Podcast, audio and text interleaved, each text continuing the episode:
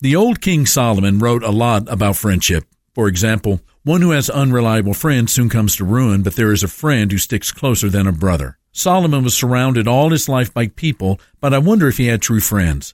If there is someone who thinks of you as a friend, you have a job description. You are the heart and mouth who speaks truth into the life of your friend in a way that they can hear it. You're also the listening ear. Being the person someone can talk to is a great privilege. It is also a part of your job description to be a line of defense.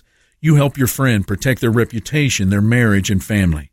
And as a friend, you're also the vault. You will hear things that no one else gets to hear and never underestimate the power of being able to keep a confidence. And last but not least, you are the shoulder that stands by your friend in good and bad times. And sometimes that shoulder becomes the place for your friend's comfort. This is Mark Absher, the MacArthur Park Church of Christ. Visit our church online at macarthurchurch.org or download our church app. The MacArthur Park Church of Christ, connecting God and people.